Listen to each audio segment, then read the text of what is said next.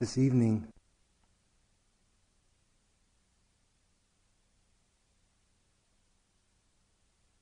I'd like to talk a bit about a very important teaching of the Buddha called the Kalama Sutta. The Kalama were uh, a group of people, and this uh, teaching is sometimes subtitled uh, The Charter of Freedom of Inquiry. Uh, if the Buddha's teaching didn't have this element in it, I rather doubt if I'd be here today uh, to me extremely important.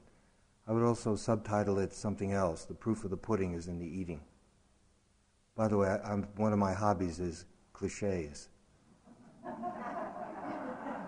I, I love cliches. They're just, listen to them. They come out of our mouths, we don't even know what we're saying.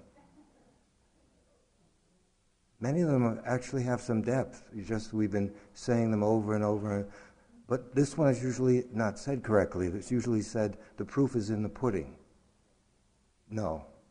You have to eat it. The proof of the pudding is in the eating.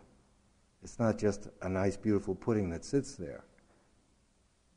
And the Kalama Sutta is exactly that. It's talking about uh, the need to, to test these teachings. Um, I would say it goes beyond that. It's a way of living whether it's Dharma teachings or the latest diet or which dentist to go to. Uh, life is teaching us all the time, and if we pay attention, there are lessons that can be learned, and the Buddha gives uh, some, uh, I think, very rich and helpful advice on that. But those of you who've been coming for a while know that I start every retreat talking about daily life even though that's exactly why you're here, is to get away from daily life. And so you can't escape. The reason I do it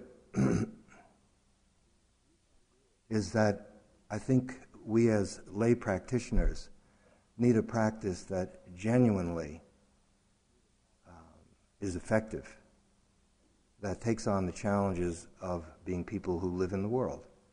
Perhaps who have jobs, families, relationships, or want to get out of relationships or want to get into relationships, children, you know, school, university, unemployed, want to be, want to quit, want promotions, afraid of unemployment. It never stops, right? Daily life, forget about what's going on in the world, which is now coming in on top of that. We need a practice that can help us live in the world that we live in. The world that we live in is exactly the way it is. It's that world. Um, when we come here, it's very beautiful to, to leave for periods of time. Um, but we, we're not monks or nuns. Uh, most of us have to earn a living. Most of us are in a relationship of one sort or another. Um, we need a practice. We have to handle money. We don't just eat one meal a day that's offered to us. We have the freedom to choose, which is both wonderful and also uh, harder. Uh, you know, in, in Thailand, one meal, just put your bowl, throw it in. You get used to it after a while. As long as, you, well, in my case, as long as I knew it wasn't forever. But anyway, um, we need a practice that um, serves us well. Uh, and the attitude that we bring to our practice here with total respect for the stillness and the beauty of nature and the many ways in which life is protected so that we can go deeply into ourselves. It's not to discredit that in any way, so much as to point out that uh, th- that is special, and then again, it is not special if we seize upon it and make it stand for the entire practice, it becomes a kind of fragmentation where we scurry back to a safe place. Our, you can get very good at this cushion stuff. Some of you who are new may not, re- you may think, yeah, all right, I like that. Really, in, out, in, out. It's like an elevator. You push a button and you're calm. It's very nice. And then when you go home, you're the same jerk, only a calm jerk. so we need help. Uh, we need a practice that fits us, that isn't um, appropriate for people who, who have a very different way of life, whether they're monastics or lay people who have a different mode of life, which would call for perhaps a different practice altogether. A retreat like this, only if you get some, um, so you know I didn't make this up. And even if I did, maybe it's true. I mean, I don't know. But here's from Master Sheng Yen, a Chan master from China. Practice should not be separated from living, and living at all times should be one's practice. You go more deeply into that, what he's saying is that the world exists in order to set us free, or that it can be viewed that way. That is, this very same world that is so challenging. Um, if you have the right attitude, and that's really what I'm trying to get at, uh, becomes a source of liberation. Because in all the Buddha's teaching, the source of suffering is right here. It's always right here. And the freedom, the liberation from it, is also here. It's rather remarkable. There's, it's all right in this, as they say, fathom long body. So when you look at a retreat, what's featured, of course, is a formal practice sitting, walking, and in this retreat, yoga as well. Um, but in between the cracks, so to speak, so many other things are going on uh, that there is a daily life here. There's no place where there isn't a daily life. That's what life is. It's daily, and it's happening. And what, whatever your title or uniform or uh, definition you have of yourself, you get up, you wash, sometimes anyway. You eat, you have to take care of the body in some way. Uh, it calls for all kinds of activities which exist here as well. Moreover, you might say, yeah, but there are no relationships here. We're in silence. That's not true. We don't speak to each other, but we're aware of each other, and what goes on in the mind must be pretty obvious to you that we're affected by one another on a retreat. And so it's not to pretend that doesn't exist, and it's also not to look for it, but put as many people as we have here together and live like this for a week. How could we not affect each other? Uh, and isn't that what's happening outside? Only it's a, a microcosm. It's a more it's a simplified version of daily life. People affect us when they're in our presence. We have a reaction. We can't help it. We don't like the way they dress. We do like the way they dress. You know, I do. I don't. You know, I, have uh, I have a mind just like yours, and that's what goes on. Um, you can minimize that, but it's there, and it's a good place to get practice in noticing uh, that life is relationship. If you're a hermit, even a hermit has relationship, not just to nature, of course, but in one of the Buddha's teachings, where one, uh, one uh, monk is very proud of living alone, being in solitude, and upon being questioned by the Buddha, discovers that he isn't living in solitude, just his body is alone. Because his mind is so busy making up futures, recalling the past, making up ideas about what's happening in the present. Very, very busy. Even though his body is alone, they know other people in his presence. And so, real solitude begins with physical support, structures and places like this, which are invaluable, precious. Uh, but they're designed to take us to, the, to a depth that enables us to live fully and correctly and to contribute to our Dharma practice wherever we are. That's one approach to practice it easily becomes a cliche, and that's why uh, I want to emphasize your time here, please. We all, all four of us, uh, are committed to this. We do our best to live this way back home. Cambridge Insight Meditation Center was intentionally formed to be a bridge between contemplative life and so called daily life. Uh, and it's very easy for it to be a cliche because take just, just relationship, it's difficult. And no one would deny that. And so, in many ways, sometimes I see retreats. I was in the medical corps, in the infantry, in the army for a couple of years, many years ago. And part of the training would, would be how to set up a field hospital, which is just in back of where the combat is going on, where people who are wounded or, uh, sh- or frightened, go into shock, uh, are taken. And then doctors and medics uh, work with them, and then something happens. It's a bit like MASH, which has some truth in it, if you remember that series. You come in the front tent, uh, tent wounded in some way, uh, and then the doctors do something with you, especially when it's mental problems, and then they send you out the back of the tent. And they send you back into combat. That's not what you want.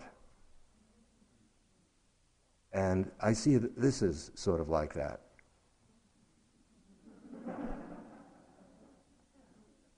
Why is he talking about relationship? I'm trying so hard to just in, out, in, out.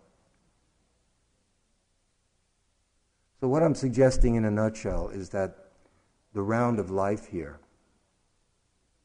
presents us with a, uh, a simplified, protected way to begin to practice a mode of living that we can take with us and bring to, back to wherever it is that we live in whatever kind of life situation we find ourselves. So, uh, briefly, whatever it is that you're doing, do it, whatever your yogi job is. Can you do it? Do it wholeheartedly. Uh, that's easier said than done, because as you know, the mind has preferences. Certain things are considered important or they're interesting.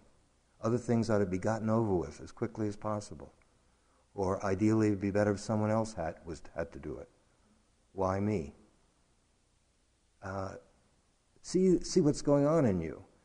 Um, the Buddhist teaching has everything to do with self knowing, self knowledge, getting to know ourselves. Everything. It's about that. But it's not um, simply learned on the cushion. Of course, if you sit still and take a look, you're going to find out some things about yourself. And our practice is equipping us to be able to do that intelligently, skillfully, usefully, and for us to through understanding, to, to free ourselves from what we need to be free, freed of. Self knowing also happens all the time in life. Wherever we are, something happens, and in a situation like this, of course, self knowing goes on. I use it as a verb, knowing, because it isn't um, a static kind of conclusion about yourself that you enter into a notebook and later write a, a book about uh, the story of me and my life, starring me, of course.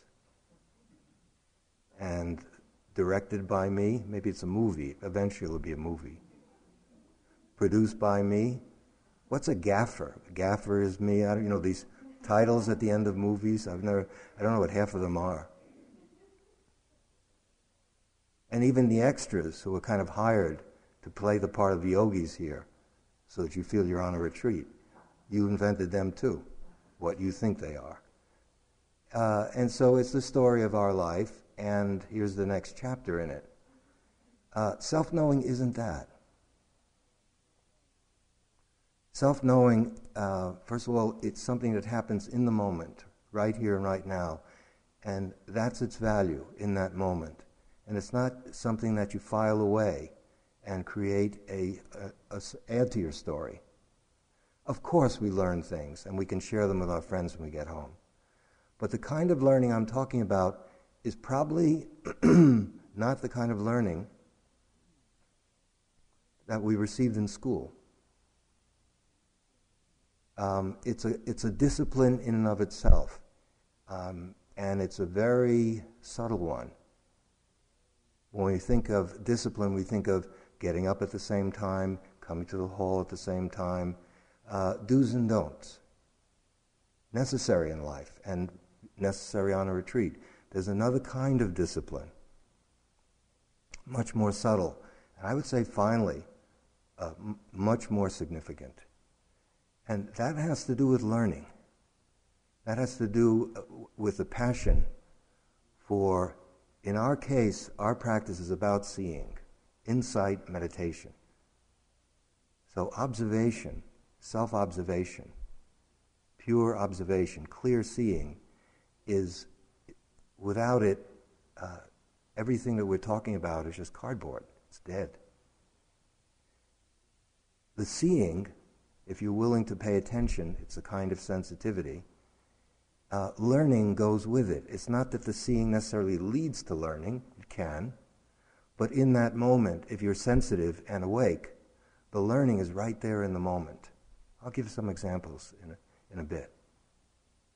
It's an active kind of seeing uh, that enables us to behave in certain ways, to edit certain things out of our life, or to learn how to do that, and to, and to nourish other qualities that we see as we live in this kind of alertness. When you live in a place like this for a week, there are possibilities of learning all kinds of things. Uh, just your yogi job will teach you something. Because, so that nothing's a waste of time. It's not that we're putting forward an ideal as to how you're supposed to be. Except, of course, it is implied that observation is observation and the learning that grows out of observation is a discipline. It's a very subtle one, and it's under. We don't talk about it much. Let me, let me give you a few examples. I'm going to take uh, one, they're in, in the scope of things rather trivial, small. I wouldn't say trivial.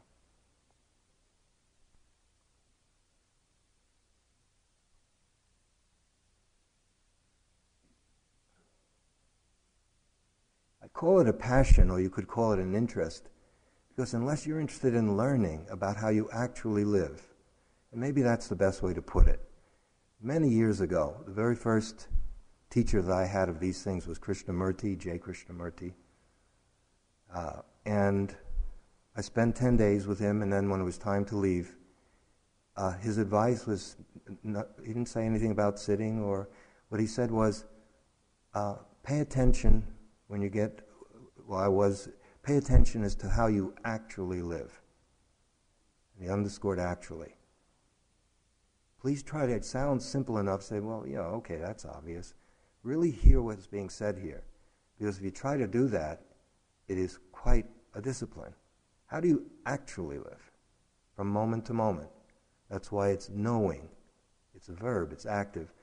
Uh, we have images and notions about how we live.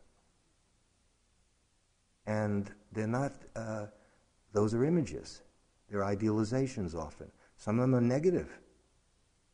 But the kind of knowing happens moment by moment. It has a certain texture to it. And anytime you try to characterize it, uh, you explain it out of existence. No, you, you feel it, it's intimate. And it's this kind of seeing. And the learning that grows out of it. So I'm going to take a couple of very small examples.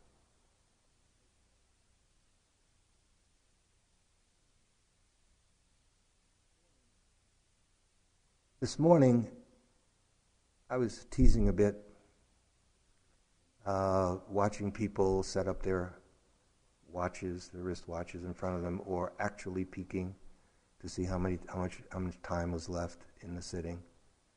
Now, and I was suggesting it's more valuable to look at the mind that wants to know what time it is, and to look at the time.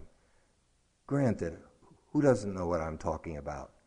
In a sitting where the body is on fire, we are not feeling calm where the mind is stirred up about something that's unresolved back home, uh, whatever it is, um, you look at your watch and you see there, there's only 11 minutes to go. It's like the cavalry in the cowboy music. You just cowboy film. You're rescued. For 11 minutes, I can take anything. And so, in the short run, it's very helpful. You don't have to suffer. Now, this is mental anguish because the body is the way it is. And so, it seems kind of practical. Now, now and then we look and it's much longer than we thought, and then that can make it worse. Um, learning has to do with understanding that. What, what's going on here? It's a kind of fresh willingness to, to uh, examine our ordinary life, which we've been living sometimes for many, many years, to come to it as if for the first time, with fresh eyes. And I don't care what your chronological age is, it can be done. It means dying to yesterday. Meditation retreats are a place to die. And I mean that a, for those of you who knew, that might sound, my God, I came to the wrong place.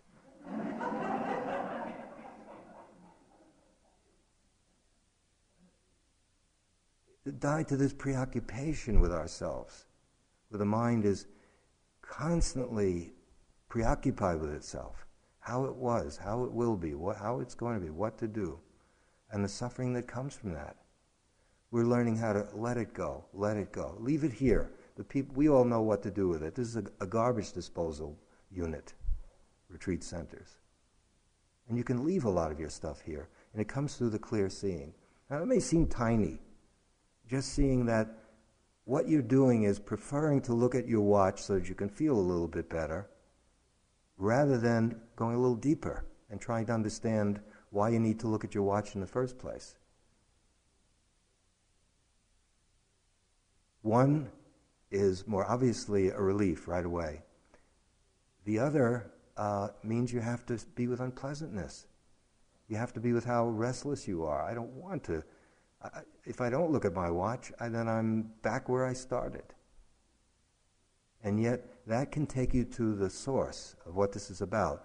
For example, many of us, and this is one of the teachings, are here because we're exhausted, bouncing back and forth between reward and punishment. Wanting, wanting, wanting, getting sometimes, not getting, running away from what we don't like, running for what we do like, trying to fill up some hole of inadequacy that no matter how much we pour in it, it just doesn't seem to fill up. We get good feelings, we stuff something in it, and then it's back again. How about going a little bit deeper than that? And in the process, training the mind to be sensitive, to begin to learn about itself so that you can actually release yourself from the suffering that your mind is causing. Let's get to another one which is ahead of ourselves. It's coming up this evening. Those of you who've been here know that uh, the formal sitting will end at a certain time, and then one of us will say, you know, have some tea or miso broth. Uh, and then they'll usually, most retreats, perhaps all of them, I don't know, that are taught here, there'll be encouragement to come back and sit even though the schedule is officially over, uh, come back and sit. Sometimes we'll say if you have more energy. One kind of discipline is okay, let's go back to the watch one. One thing to be said is, and it is said, stop, don't look at your watch. There will be no looking at watches. Okay, settled. You just don't do it because you know that uh, that's now the rule and you stop, but what has been accomplished there really? Whereas if you stop out of understanding, out of learning, it's a totally different experience. Even something that tiny, when you learn something yourself firsthand and free yourself from even such a tiny bit of, sl- of bondage, there's the joy of learning. There's an energy that comes with it, which is rejuvenating and actually uh, enables you to practice even more deeply. It's something you learn for yourself. You're not repeating what anyone said. You dug it out of your own experience. There's a fulfillment that comes from that instantly. Okay, and the second, uh, should I sit the late night sitting or should I go upstairs? Well, the most obvious thing to say, if you're really committed, you're a committed yogi, you will sit no matter how tired you are. Because that's what committed yogis do and you could do it, feel heroic, And I'm not saying that doesn't have value, it does. And in the short run, it's actually much more impressive. As are all these outer discipline. But when is it wisdom to go back, to go upstairs and go to sleep? And when is it wisdom to stay in the hall and sit a little longer than the schedule calls for? I don't think anyone can tell you that. That's something that you uh, have to through sensitivity, through attention. And that's what I meant by observation as a kind of learning, which is its own discipline. Because as that ta- starts to take off, it becomes an ongoing way of living. It's not chronic introspection trying to figure everything out with thinking. We already know how to do that. We just get a headache. It's more staying alert, sensitive, and being willing to learn from what life teaches us. We're getting this is the Kalama Sutta is getting at this. Um,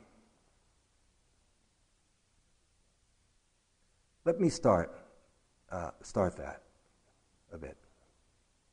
We, we won't be able to cover it in any uh, satisfactory way this evening.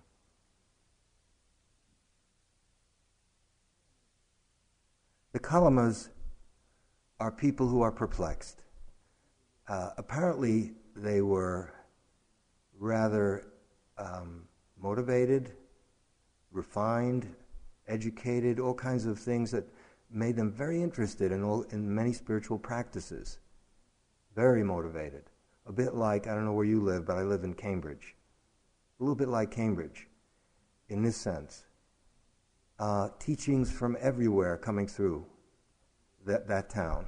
And every teacher who comes through discredits all the other teachings and says, we ha- This is the onlyest way, what I have. And bulletin boards are full of smiling faces from different uh, Asian countries, all promising to deliver us from something or other. Uh, and it's not just Buddhism, it's uh, different forms of yoga. You want one that's vigorous and athletic, you want one that's gentle, and, uh, and then whatever it is, tight, different forms of Taoism, ways of. I don't think I have to spell it out. I think you all know what I'm getting at. Throw everything out, just limit it to Buddhism. What kind of Buddhism do you want? You want Theravadan Buddhism? Yeah, it's kind of plain and unadorned and honest and direct, and you can understand it in English, but it's a little dry, you know? And the teachers, they're lay people, and they don't have nice outfits that designate them as teachers. They have sweatpants Let's go over to the Tibetans. Wow, they look like teachers. All kinds of very nice colors and arranged so beautifully. And it isn't so dry, but there's so much more things you can do, visualizations and all kinds of things. I think I'll like that. But then again, there's Zen. Zen is funny that you can laugh as you learn. These other teachers, I don't know. They're Theravadins go on and on about sutras, oh, the Buddha said this, the Buddha said that.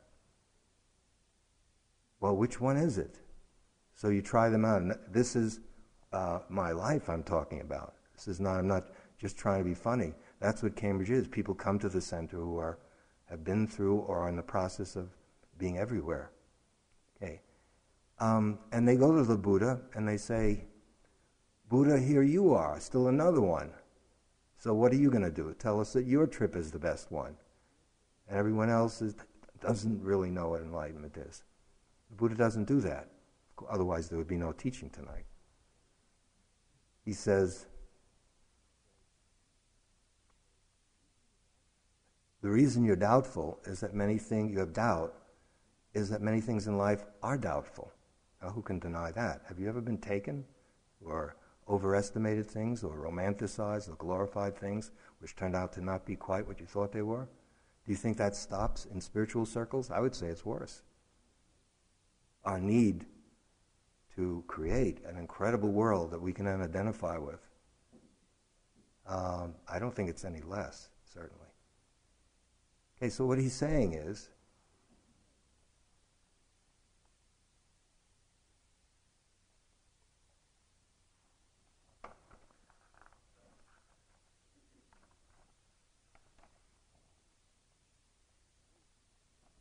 here's I'll put it in, from the from the teachings from the Buddha. So the Kalamas of Kesaputta approached the Buddha. On arrival, some of them bowed down to him and sat to one side. Some of them exchanged courteous greetings with him and sat to one side. Some, raising their joined palms, sat down to one side. Some, announcing their name and clan, sat down to one side. That was the custom of the time. Some of them sat to one side in silence. As they were sitting there, they said to the Buddha, Lord, some teachers come to Kesaputta expounding and glorifying their own doctrines. But as for the doctrines of others, they abuse them, disparage them, deprecate them, and pull them to pieces. Other teachers on coming to Kesaputta do the same thing. When we listen to them, we feel doubt and uncertainty as to which of these teachers are speaking truth and which ones are lying.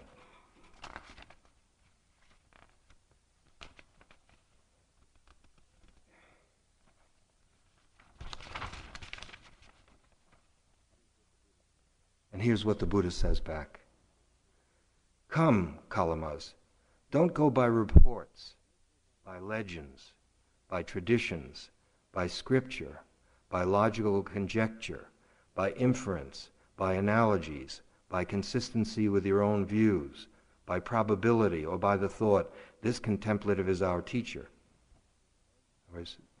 Don't just rely on that. When you know for yourselves that these mental qualities are unskillful, these mental qualities are blameworthy, these mental qualities are criticized by the wise, these mental qualities, when acted on, lead to harm and suffering, then abandon them. When you know for yourselves, that's an important word, for yourselves, that these mental qualities are skillful, these mental qualities are blameless, these mental qualities are praised by the wise, these mental qualities, when acted on, lead to well being and happiness. Then keep following them. I think what's important here is that the Buddha is giving the, uh, the people of uh, the, the Kalamas the right to question. He's saying it's legitimate. I think that's probably unique in religious life. Often what we hear is quite the contrary. If you're a believer or have faith, uh, that's enough. In fact, as we know, sometimes to question a religion can be a death sentence. Apparently, some of that's going on in Iran right now. There's a teacher, professor, who was a revolutionary. He helped set up the present Iran. And as a professor is now not pleased with what the mullahs are doing, and he's telling his students, we're not monkeys, you know, to just do what we're told. Uh, their interpretation of the Quran is uh, four to six hundred years dated. Uh, it's destroying us. It has no relevance whatsoever. It's not even uh, what the Quran intended. And he was sentenced to death. However, there was such an outrage by the students that the government backed off. I don't really know how it's been resolved. Maybe some of you do. So this is not something to take for granted. We do, I think. If all you know is, is this, then of course it's America is it's part of our ideology, freedom, freedom of thought, and so forth. Um, but this is getting internal. You can be free outwardly and enslaved inwardly, enslaved to dogma, uh, enslaved to personality, all kinds of ways of being enslaved, even though you're outwardly um, free. In the time we have r- remaining, which is not much, I'm going to go a few minutes over. What I'd like to emphasize this evening, and then we'll go into it more deeply, is this uh, encouragement to question is very, very important. It's also important to know that the Buddha is not rejecting texts, classical teachings. He's not rejecting any of the things that he just mentioned. Rather, he's saying don't give them final authority.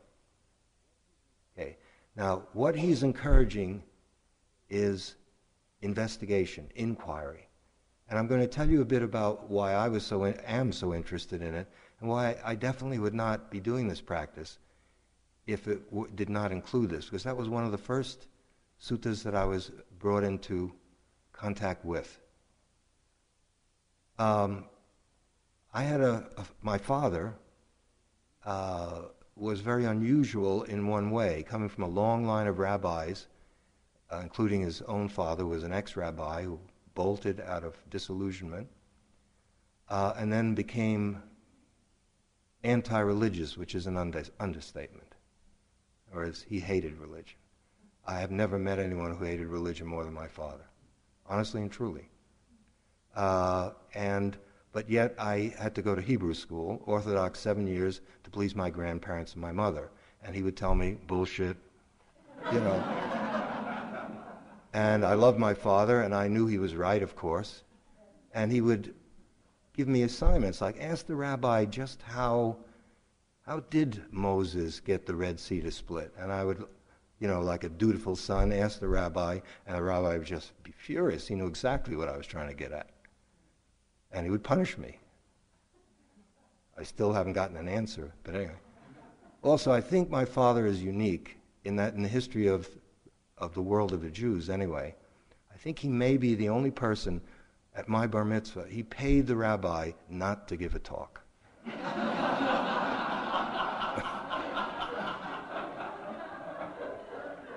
so I think what I'm doing is just rebelling.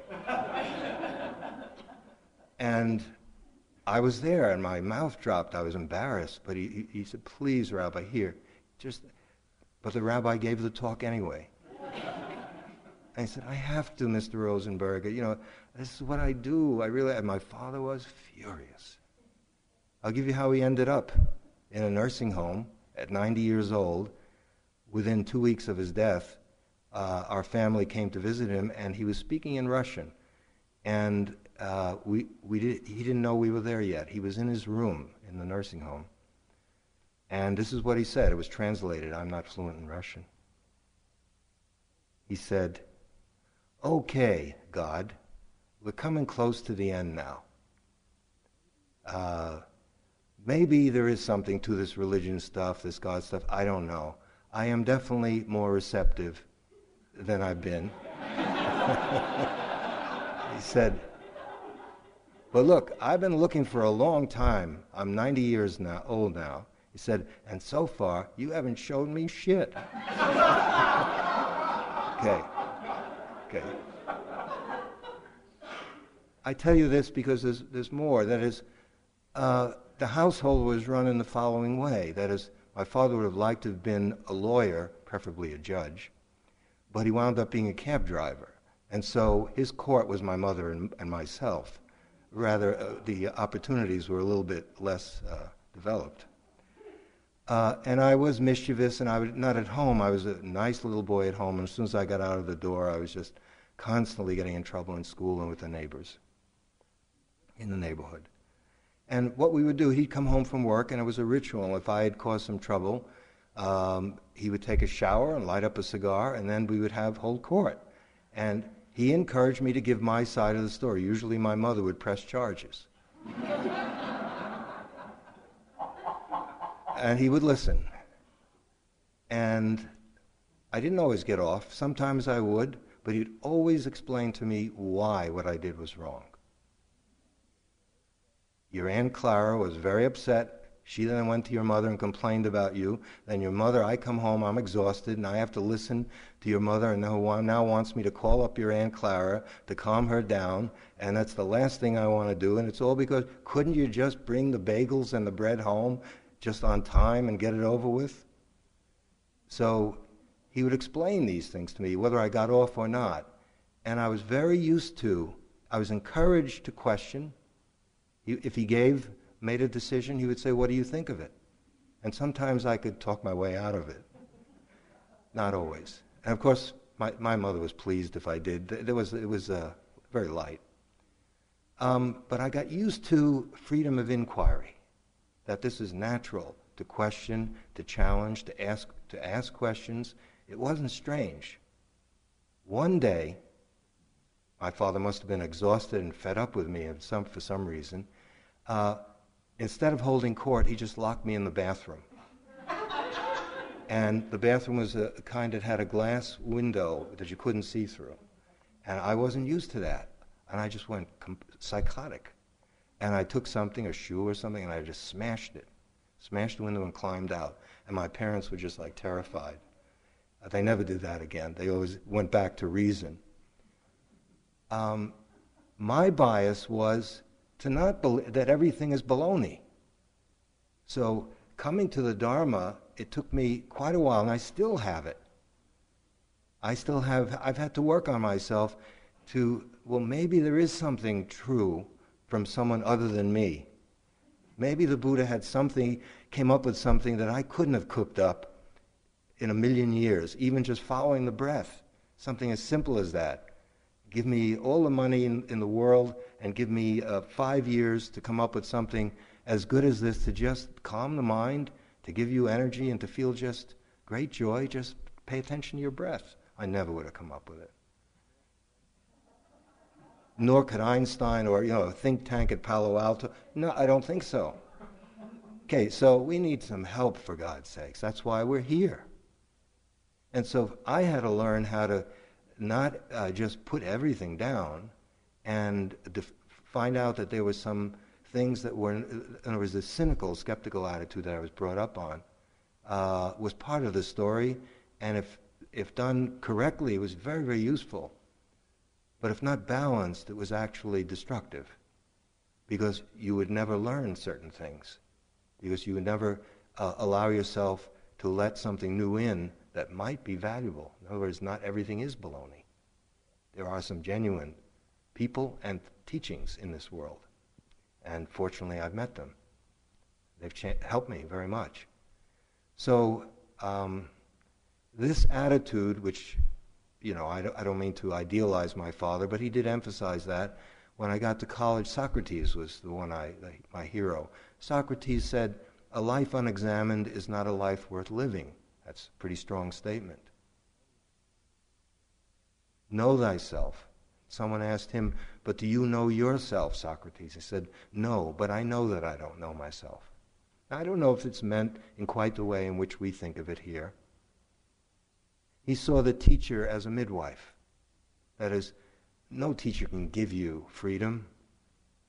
What we can do is play a small role in helping you to give birth to yourself, which is just naturally yearning to be born.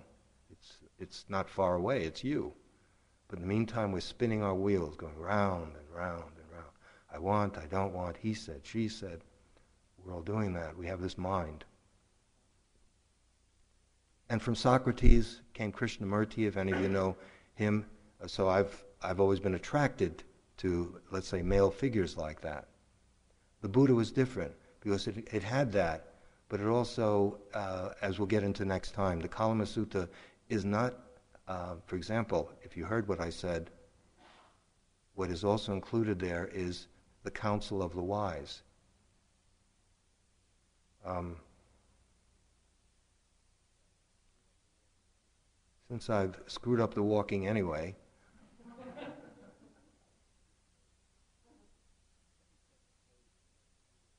Let me set the stage for next time. It seems like what the Buddha is teaching is skill. How to live skillfully. That's what it all seems to amount to, but it's a mental skill. If you want to master anything, to be skillful at it, um, you have to do certain things. I watch my stepdaughter. She's learning ballroom dancing. And of course, she has a teacher, and she practices and goes to classes and does it. And I've watched that she looks at videos of herself doing it and sees. In other words, you master a skill by doing something and then being sensitive to the outcome from that activity. What did I just do? If you will, you have to be willing to learn. Otherwise, you just keep uh, re- repeating the same uh, formula again and again and again. And so you act, and then the world shows you something. And little by little, you refine your dancing. You also uh, watch videos of master dancers. See how they do it. You watch them. If you can, and you get the best teachers you can, who really they already know how to dance. And you go to them and you seek help. And I realize, great, this is what the Kalama Sutta is talking about. But there's a difference. Um, because the art of dancing, as important as it is, and any other art, you can see some of that, let's say, uh, when you see someone dance. What about living? See, because a Dharma master, it's the art of living. Do we know? Do you know about who we are or, or other teachers that you've had? How will you know? Let's assume uh, we are enlightened, or we're half enlightened, or three quarters enlightened. You can't get inside of my consciousness. You can make inferences. Oh, look at that. You can make judgments. But finally, I think you're going to see that you that there is no that, that, that no teacher can you can't have final confidence in your judgment of, of a teacher. And you see, finally, you're on your own. You always were. That's the news that the Buddha is giving us. There's help. But the help is to help you see that you need to help yourself. The practice is training, equipping you to re educate yourself in a way that enables you to live, to flower as a human being. We'll, draw, we'll go into that a little bit more deeply next time with this uh, Kalama Sutta. Can we have a few moments of silence?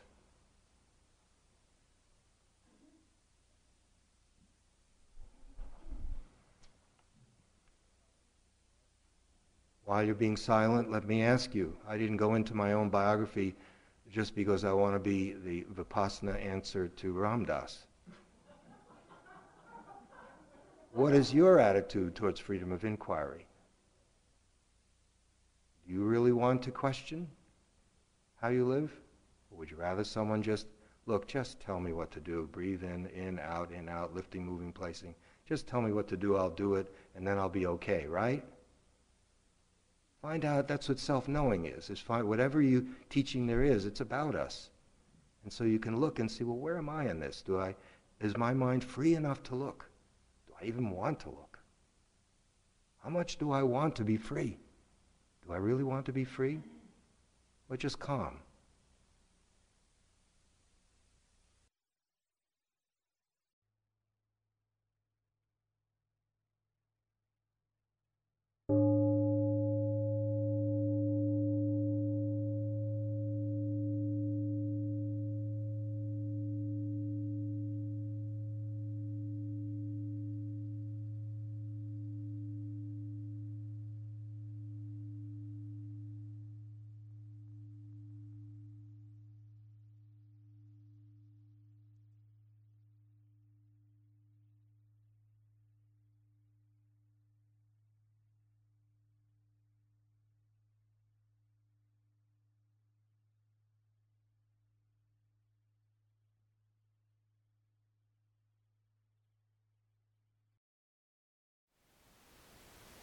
Thank you for listening. To learn how you can support the teachers and Dharma Seed, please visit dharmaseed.org slash donate.